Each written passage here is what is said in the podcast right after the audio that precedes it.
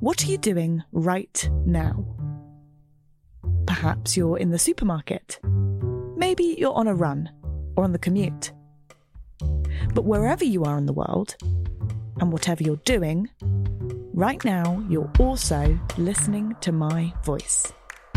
This is the power of podcasts.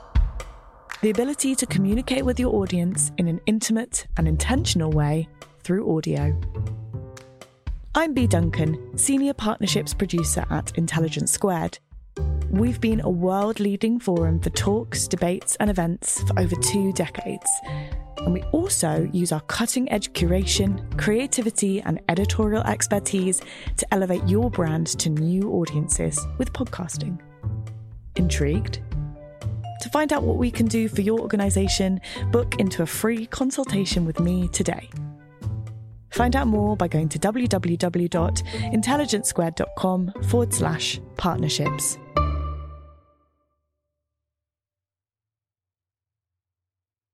Advertising hasn't always had the best reputation.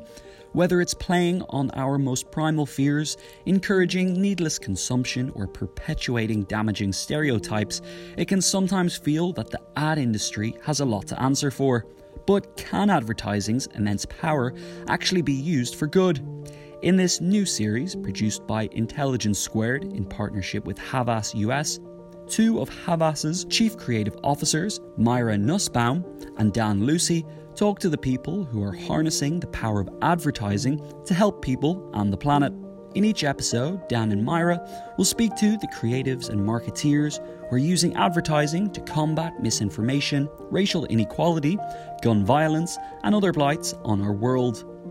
We want to know could advertising help save us after all? Here's Dan and Myra with more.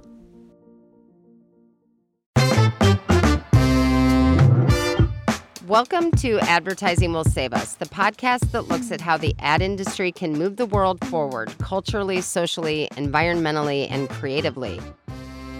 I'm Myra Nussbaum, President and Chief Creative Officer of Havas Chicago. Hi, and I'm Dan Lucey, Chief Creative Officer of Havas New York. And we know advertising hasn't always had the best reputation for doing good in the world. Whether it's playing on our most primal fears, encouraging needless, planet wrecking consumption, and sometimes perpetuating damaging stereotypes. Our industry, um, it does it does have a lot to answer for. But let's be optimistic. Things are changing for the better. The ad industry is by no means perfect, but we're seeing some incredible stuff happening, both in terms of specific campaigns and within the industry itself. Things that are making a real difference and going some way to solving some of the world's biggest problems. In this podcast, we're going to hear each week from some of the people driving that change. Right. So every week we'll be speaking to a different inspiring business leader, creative, ad tech watchdog, activist, etc. to show how advertising as an industry through its power to reach millions of people can, however ironic or doubtful you all may be, um, save us. But first, we do like to atone for our industry sins and start off each episode by acknowledging some of the misgivings advertising has inflicted on the world. So we ask people on social what they find really problematic with the industry and advertising in general, and we always get some great answers, many of which we were not surprised by. Um, I think there's a lot of tension around um, where and how ads like show up on the internet, and so so there's a lot of comments regarding that. Yeah, I think a lot of people are just annoyed by being followed around by a pair of shoes they put in their cart and didn't purchase. You know, I think these programmatic ads don't necessarily convince us of anything, but they check a box on the amount of eyeballs reached. We got a great comment from Alexander Rea. He said, Let's talk about how performance and reach has become oftentimes more important than what is performing and who and what you're reaching out with. Uh, masquerading as quality. Reach is a great sell for the risk averse, but risk is what people talk about. It's what gets you on the morning shows, penetrates pop culture, gets you more eyeballs, and ironically, reach. Yeah, I, I couldn't agree more with this. Um, with this statement from Alexander. The sad truth is that the internet is funded by advertising, whether we like it or not. Google's ad revenue is expected to be like $60 billion in 2022, and that's that's incredible. And even though we love Google, not every site um, needs our ad dollars. And that's exactly what we're here to talk to our guest about Claire Atkin. Uh, she's fantastic and uh, can't wait to get into the interview. But if you have a particular thing you despise about advertising, please tweet us at Havas, hashtag advertising will save us, or email podcast feedback at Havas, that's H A V A S dot com. Our guest this episode is Claire Atkin. Claire is co founder of Check My Ads, a nonprofit that is waging war on disinformation. This is kind of complicated, so bear with us. Essentially, you may or may not know this, but brands really can't control where their ads end up. Check My Ads is arguing that advertising technology companies, or ad tech as we call them in the industry, are able to use the complexity of the global ad tech supply chain to push advertiser dollars toward hate and disinformation outlets. Of course, our clients and many advertisers out there don't want to fund this sort of disinformation, but there's not a lot they can do when faced with the little understood, often opaque $400 billion business uh, that ad tech exchange industries are are made up of. So check my ads is out there as a watchdog. They're aiming to expose these dirty tactics used by ad tech companies, and their latest campaign is to defund the biggest voices in election fraud disinformation. And as a part of that, they've just launched a campaign against Fox News. Hi, Claire. Thanks so much for joining us today, and welcome to Advertising Will Save Us. Hi, thanks so much for having me. We know you have much bigger things to do in the world, like saving our country from a wild pack of bigots. Let's start by maybe having you define what the disinformation economy is for our listeners. Yeah, okay. So, right off the bat, I'm here representing Check My Ads. Check My Ads uh, is a ad tech watchdog. So, we are the first ad tech watchdog for this economy that some people estimate to be about 400 billion and some people estimate to be about 700 billion dollars. We don't know how big the digital advertising economy is, but we do have a general estimation that the disinformation economy, which is sort of a sub of that, is about $2.6 billion. So, when we're talking about the disinformation economy, we're talking about all of the advertising money that is going to fund the disinformation that we see in the world. Those are the disinformation police. Are, are you being arrested on our show? Yeah, that's right. Hopefully, they don't have your address. Uh, we'll get to that later in the in our talk, though, because I know you literally are putting yourself at risk for this. So I think that, you know, I think that we get it. Uh, it's a lot of money. I think that's a shocking amount of money that is going to put out, you know, bad news, misleading articles. Uh, and I think all of our brands, Dan, that we work with would agree they don't want to be part of that. You know, the industry, the whole industry over, has said again and again since 2016, basically since Breitbart was blacklisted, they've said, don't sponsor the hate and bigotry that we see on certain websites. We do not want our brands next to places that promote lies or harm in any way, let alone things like the overthrowing of the government. Like, this is, we are so Little far things. beyond. Yeah, exactly. Like, Check My Ads does not play in the gray area. You know, we're not talking about difference of opinions. We're talking, advertisers have been so crystal clear that we do not want to sponsor extremism. Yeah. Two, $2.6 billion goes to the disinformation economy. That is a terrifyingly large number. That is really frightening how well funded these groups are by ads, by accident, it sounds like. So to defund them is sort of like you're like a non-evil genius, I guess. Like doing that. have you, Claire? Have you always been like into saving the world, or what were you like as a kid? Like, talk to us about what you wanted to do when you grew up, and because it's pretty pretty amazing business. I was a marketer. I just I like marketing. I like uh, writing, and I like uh, helping people solve their problems. And I think that many of us in this industry really find you know a surprising amount of of peace in what we do. When when it's done well, it feels amazing. And the problem is is that we can't do what we do well when we've spent so much effort putting together the copy of our campaigns, the creative of our campaigns. We've done focus groups for our campaigns. And at the very last minute, we find that this work has which has taken months and months of teamwork is suddenly being co-opted by these ad exchanges and put next to things that are bad for our communities. It is devastating as a marketer to know that all of this hard work is doing the exact opposite of what you need it to do. Yeah, I think Dan and I are both on the creative side of the business. And when we started out, it was pretty simple. It was what we made was on the radio, it was on a billboard, in a print ad, on TV. Um, but it's gotten, you know, obviously the media landscape has gotten so much more complex as the years have gone on. And I think even Dan and I don't know where that goes. I mean, we know all about programmatic ad buys. Um, we tell our clients that the, these targeted messages are going to get to the right audience, and we believe that. And most of our media partners are uh, all about transparency. But how can you explain to us a little more about how the that complex uh, ad buys happen? Like, where does it go wrong? And like you said, we can't police it all ourselves. But why isn't that policing happening? Why is it not happening? I mean, that's really why we exist. Why Check My Ads even began. We were sitting there in 2019, Nandini and me.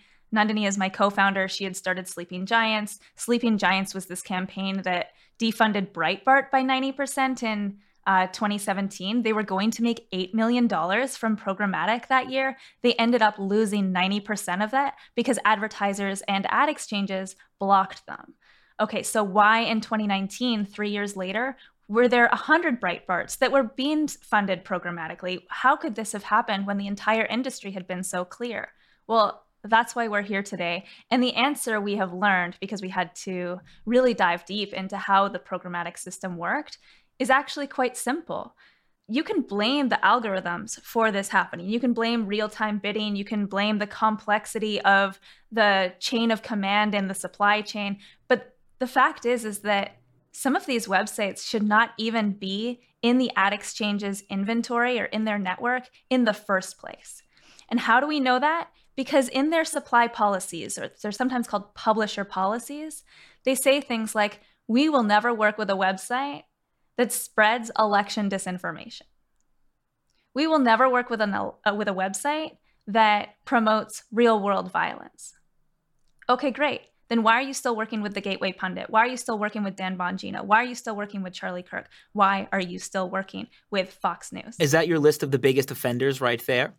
Yeah, there's a there's a few of them. Uh, our campaign right now is defund the insurrectionists, and it has already successfully lost advertising dollars, millions of advertising dollars from Steve Bannon's Real America's Voice, Glenn Beck's The Blaze, uh, charliekirk.com. Charlie Kirk is the white millennial or white nationalist mm. millennial who sent 80 buses to the insurrection.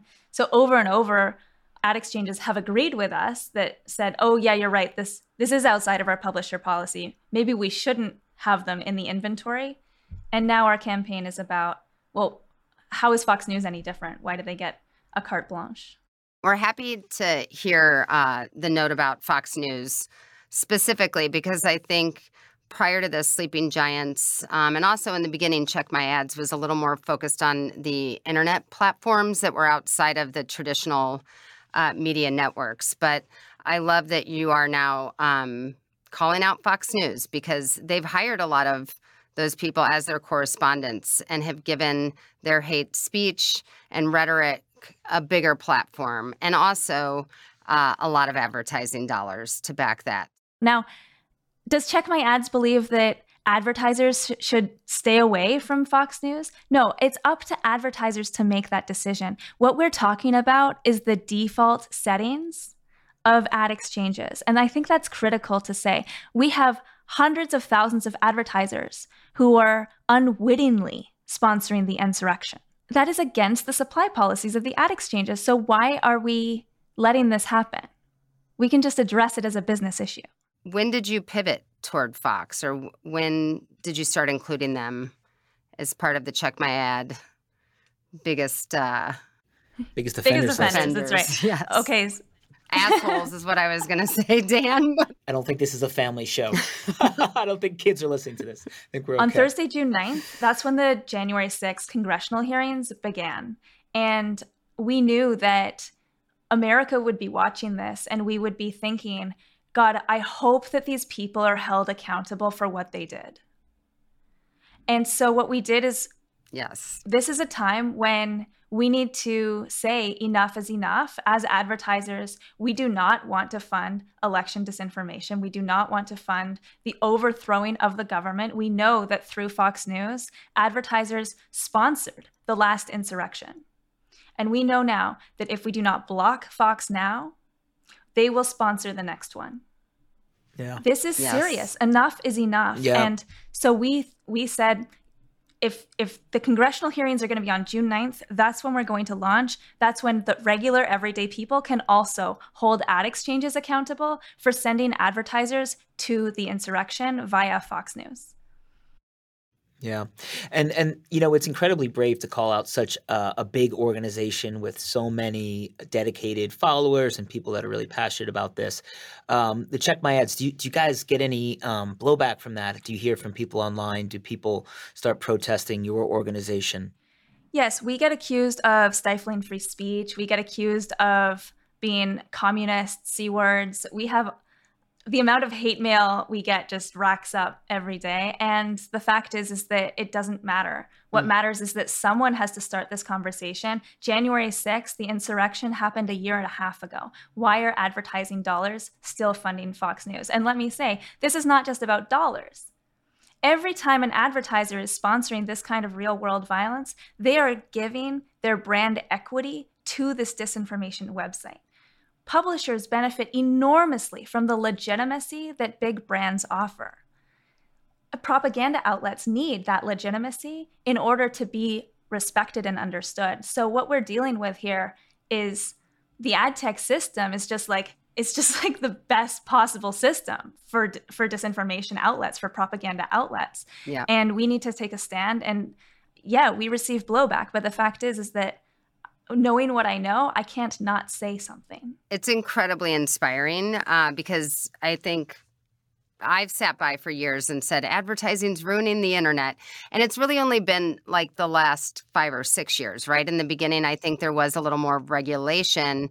I'm not sure. I'm sure you know exactly what shifted that to this place where every you know there's so much clickbait and um, what's the the term that you use the um the Hate hate, bait. which yeah it's I just bait. love. And you watch, you know, there are documentaries talking about um, why the internet has gone toward this darker place. Um, but it seems like advertisers are sort of saying, go along, keep it, kind of keep it going. Um, and do you think this is like sort of the ad tech, like the biggest finger to point or the, the clearest place to, to hit them is in the ad tech? I mean, is that, I'm assuming that's why you focused on it. Yeah, I mean, I'm a marketer and I know marketers. And the fact is is that marketers are human and we care a great deal about the state of our communities. We also know that Fortune 500 companies and, and representatives, especially in the comms department, brand, marketing, they understand that we are dealing with undue levels of violence in our society. I'm talking gun violence, the elimination of reproductive rights, the supply chain issues that we are dealing with. Everyone is exhausted, Yep. exhausted. And we know the source of that exhaustion. So why are we sending ads there? Yeah, it's it's it's really interesting, and I've and I've heard you say, Claire, that we can't automate ourselves to brand safety, and you actually have asked marketers to to have someone have a human have a human being manually audit the sites and the places where ads show up are any brands doing that is that is that is that realistic with all these kind of placements scattered over the internet So when we started Check My Ads, the agency, before we were an institute, before we became a nonprofit, Nandini and I thought if only advertisers would check their ads. It's why we put our CTA in the title of our company, Check My Ads. And so what we did is we worked with Fortune 500 companies, the, the departments of advertising, brand, comms, and uh, marketing. And we developed brand safety guidelines because every company is like, well, it's important that we stay away from hate speech and disinformation, but how do we do it without being political? How do we do it without while being fair to quote both sides? Okay, great, reasonable question. What you do is you build a rubric about what is journalistic standards, what is an, a sense of reality versus disinformation. And as soon as you have that rubric, it becomes not a political conversation. It's a question of this is in and this is out based on these standards that we apply. Fine. And then we realized over the course of the year that we were operating this business that advertisers did not have the power to even check their ads. Ad exchanges would say things like, oh, sorry, that's not in your contract that you can check your ads at that level. Or, uh, why are you asking so many questions? And we realized that actually over the last decade, ad exchanges have wrested control from advertisers, from even the Fortune 500 companies, the people who you would expect to be in charge because they're the clients, it's their money do not have the control of their own ad campaigns. And that is why we're focusing on ad exchanges. They're the ones who are making the decisions. That's and that's crazy yeah. to hear, right? Um, and that they're willingly taking part in this, knowing that there might be leaks in their system and they're making money off it anyway. Are any ad exchanges being called out? Are they are, are any like are certain ones better than others? Is it is it industry as a whole or you know you don't have to name names if you're not comfortable but it, it just seems crazy for them to kind of say you can't ask questions you can't check your ads. Uh, i'm sorry that's not how this works. That's that's that seems kind of bonkers to me. They run the gamut okay? Google funds 80% of the disinformation economy.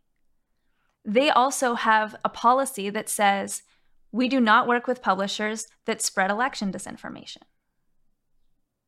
Playwire up until january 5th of this year had for the last year worked with charliekirk.com. They have a publisher policy that says we will never work with websites that seek to overthrow the government. Hmm. Literally in their in their supply policy. So everyone is different. We believe that uh, ad exchanges have the responsibility to uphold these policies, to set them, make them clear, and then actually do business by them. Yeah, that, that makes a lot of sense. Claire, I just follow up question on that. It almost seems like it's a national security issue. That's what I was going to say. Yeah. When will Washington step in to help you? Are you already working with someone in the Capitol to sort of help crack down? I mean, clearly the FCC isn't stepping up to the plate, but who have you turned to in DC? Anybody giving you any back, Claire? That's such a good question. This is a national security problem. Okay, so propaganda outlets thrive on ads, which give legitimacy, and money, which helps them sustain and grow their operations, and on the personal identifiable information of internet users. Now, when that becomes the American public, this becomes a national security issue. We know that there are bad actors who not only own websites, but who own companies within the ad tech supply chain. Wow. And when you're when you own companies on the ad tech supply chain, you are like a bank for ads, money, and data. You're holding it on behalf of websites and distributing it as you see fit, and no one can see inside that business. So, what we're talking about here is a propaganda engine, a propaganda bank that opens up so much opportunity for money laundering and spending it as you will. And this is the best possible industry for someone who wants to do bad work in the media industry. God, that's terrifying. I, uh, yeah, I get it. So there's not, Washington is maybe not able to step in because their own laws have, are sort of protecting these companies. Washington has, is trying, okay? They enacted the Corporate Transparency Act at the start of this year. That's a good move to start the transparency of corporate ownership, of beneficial ownership for corporations. We won't be able to see it as people, but the government will be able to see at least who owns what company when they do business in America. Right now, we don't have that. So they're building it. Uh, we also know that national security committees and intelligence services are starting to pay attention to the ad tech supply chain. And I think we are going to see more and more regulation, more and more transparency and accountability initiatives. But the fact is, is that the ad tech world has survived because of obscurity, because it's non transparent.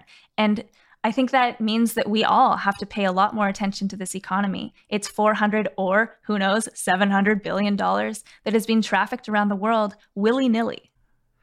So, so I think, yeah, you're getting to a point that, I mean, I think I already knew, but it is so hard to mobilize millions of people um, and get get your message through the crazy cluttered world that we all live in.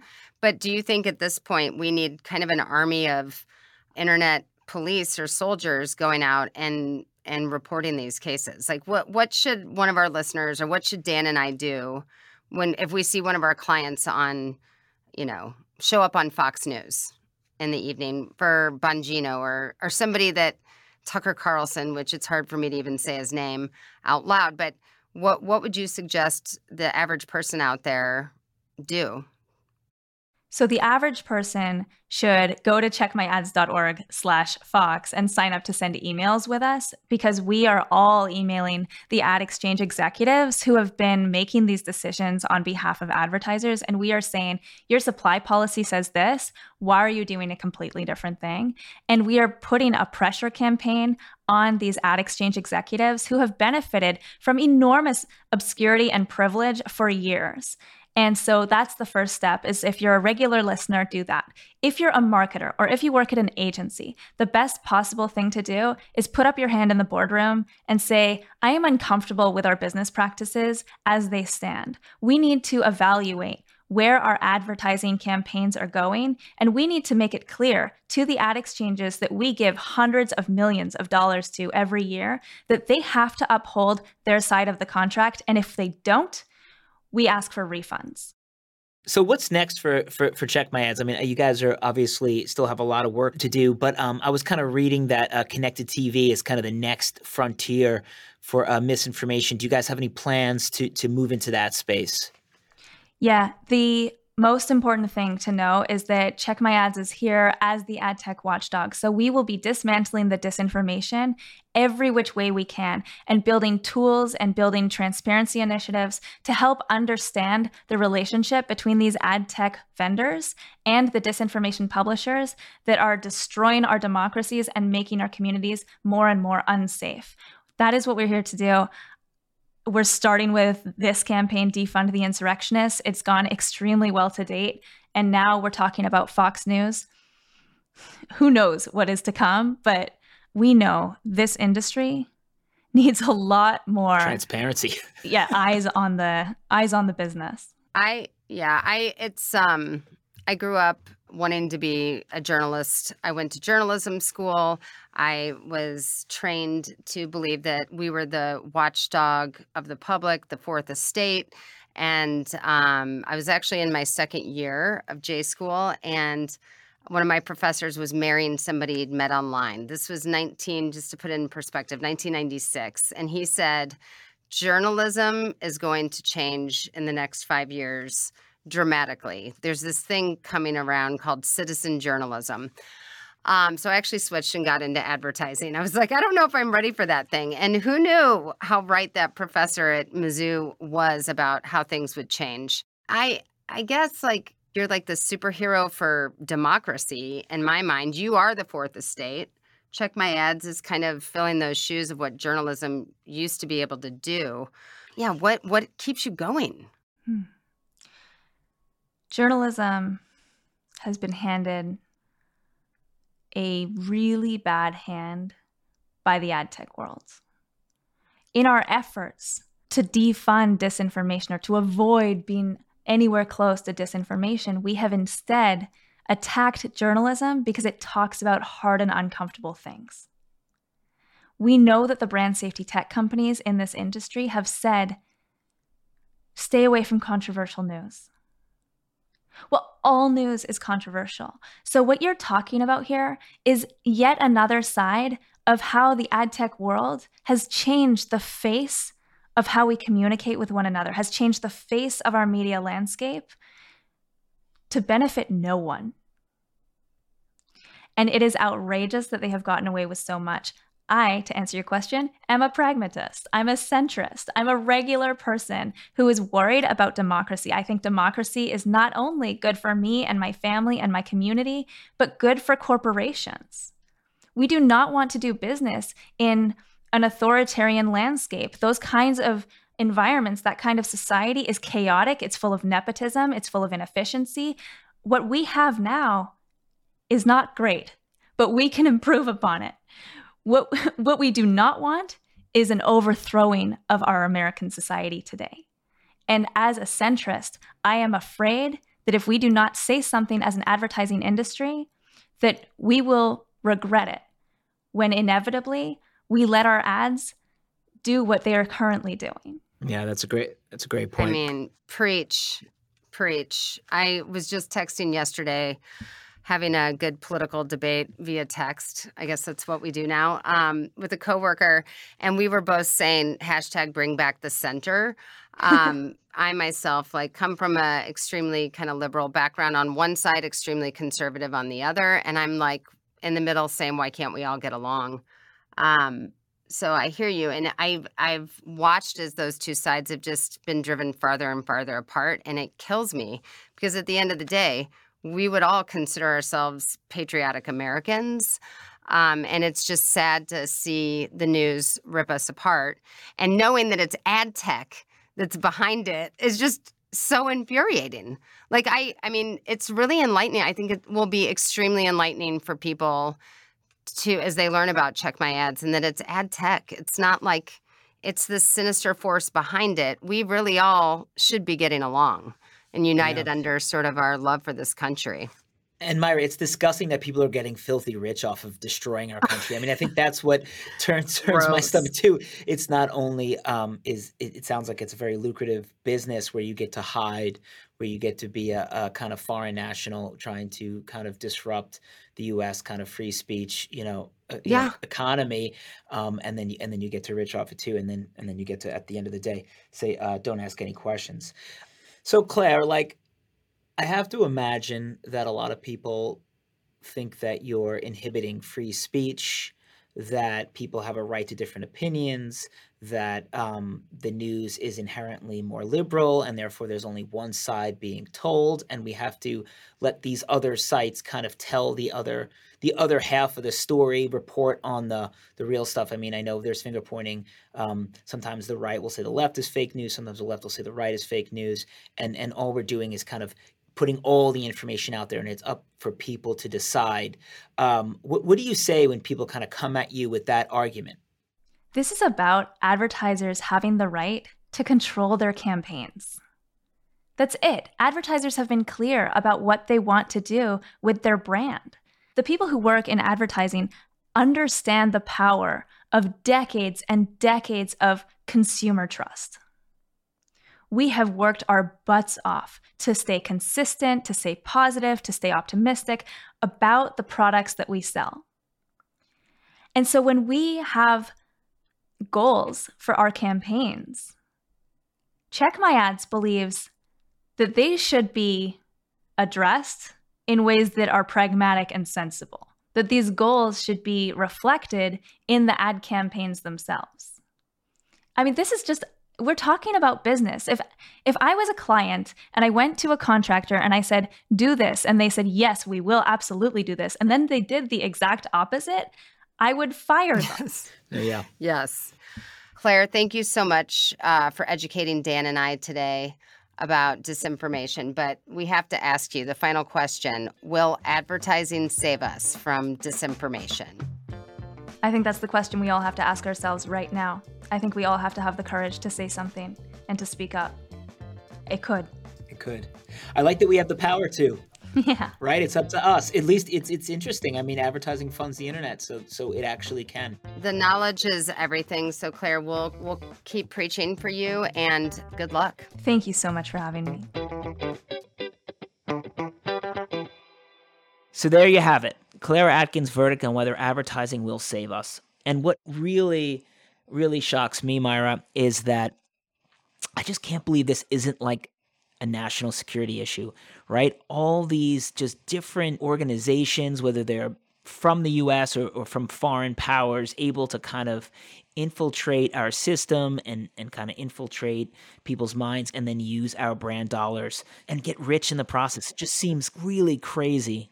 I'm personally just really thankful that Claire and her partner Nandini are out there bringing awareness to this crazy flaw in the system.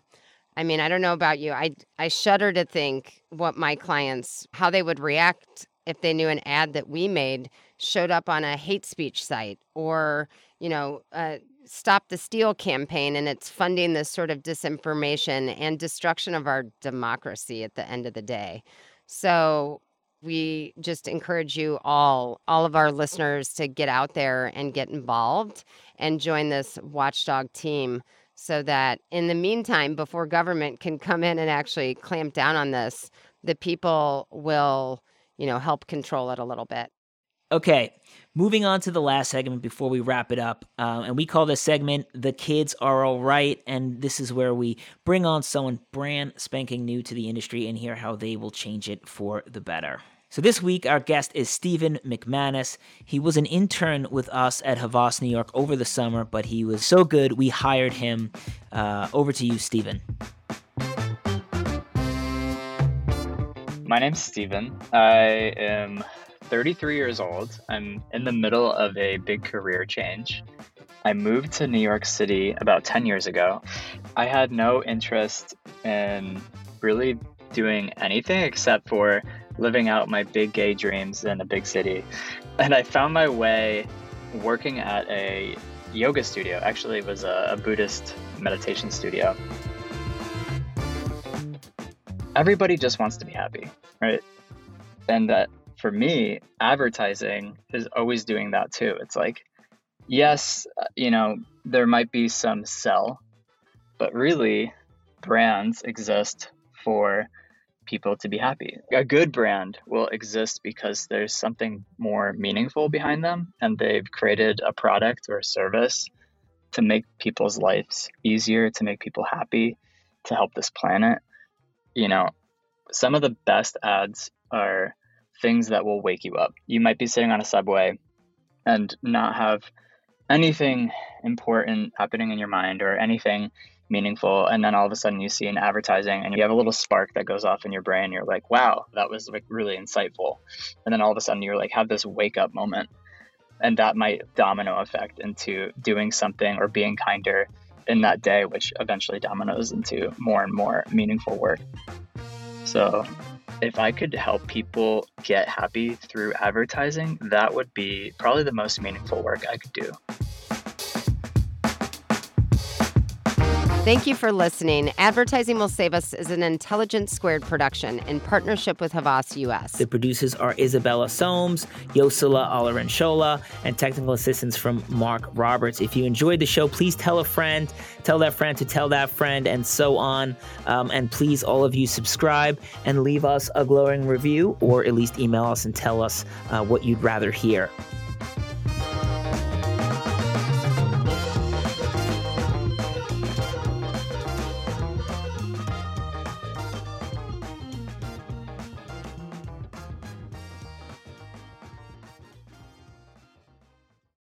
What are you doing right now?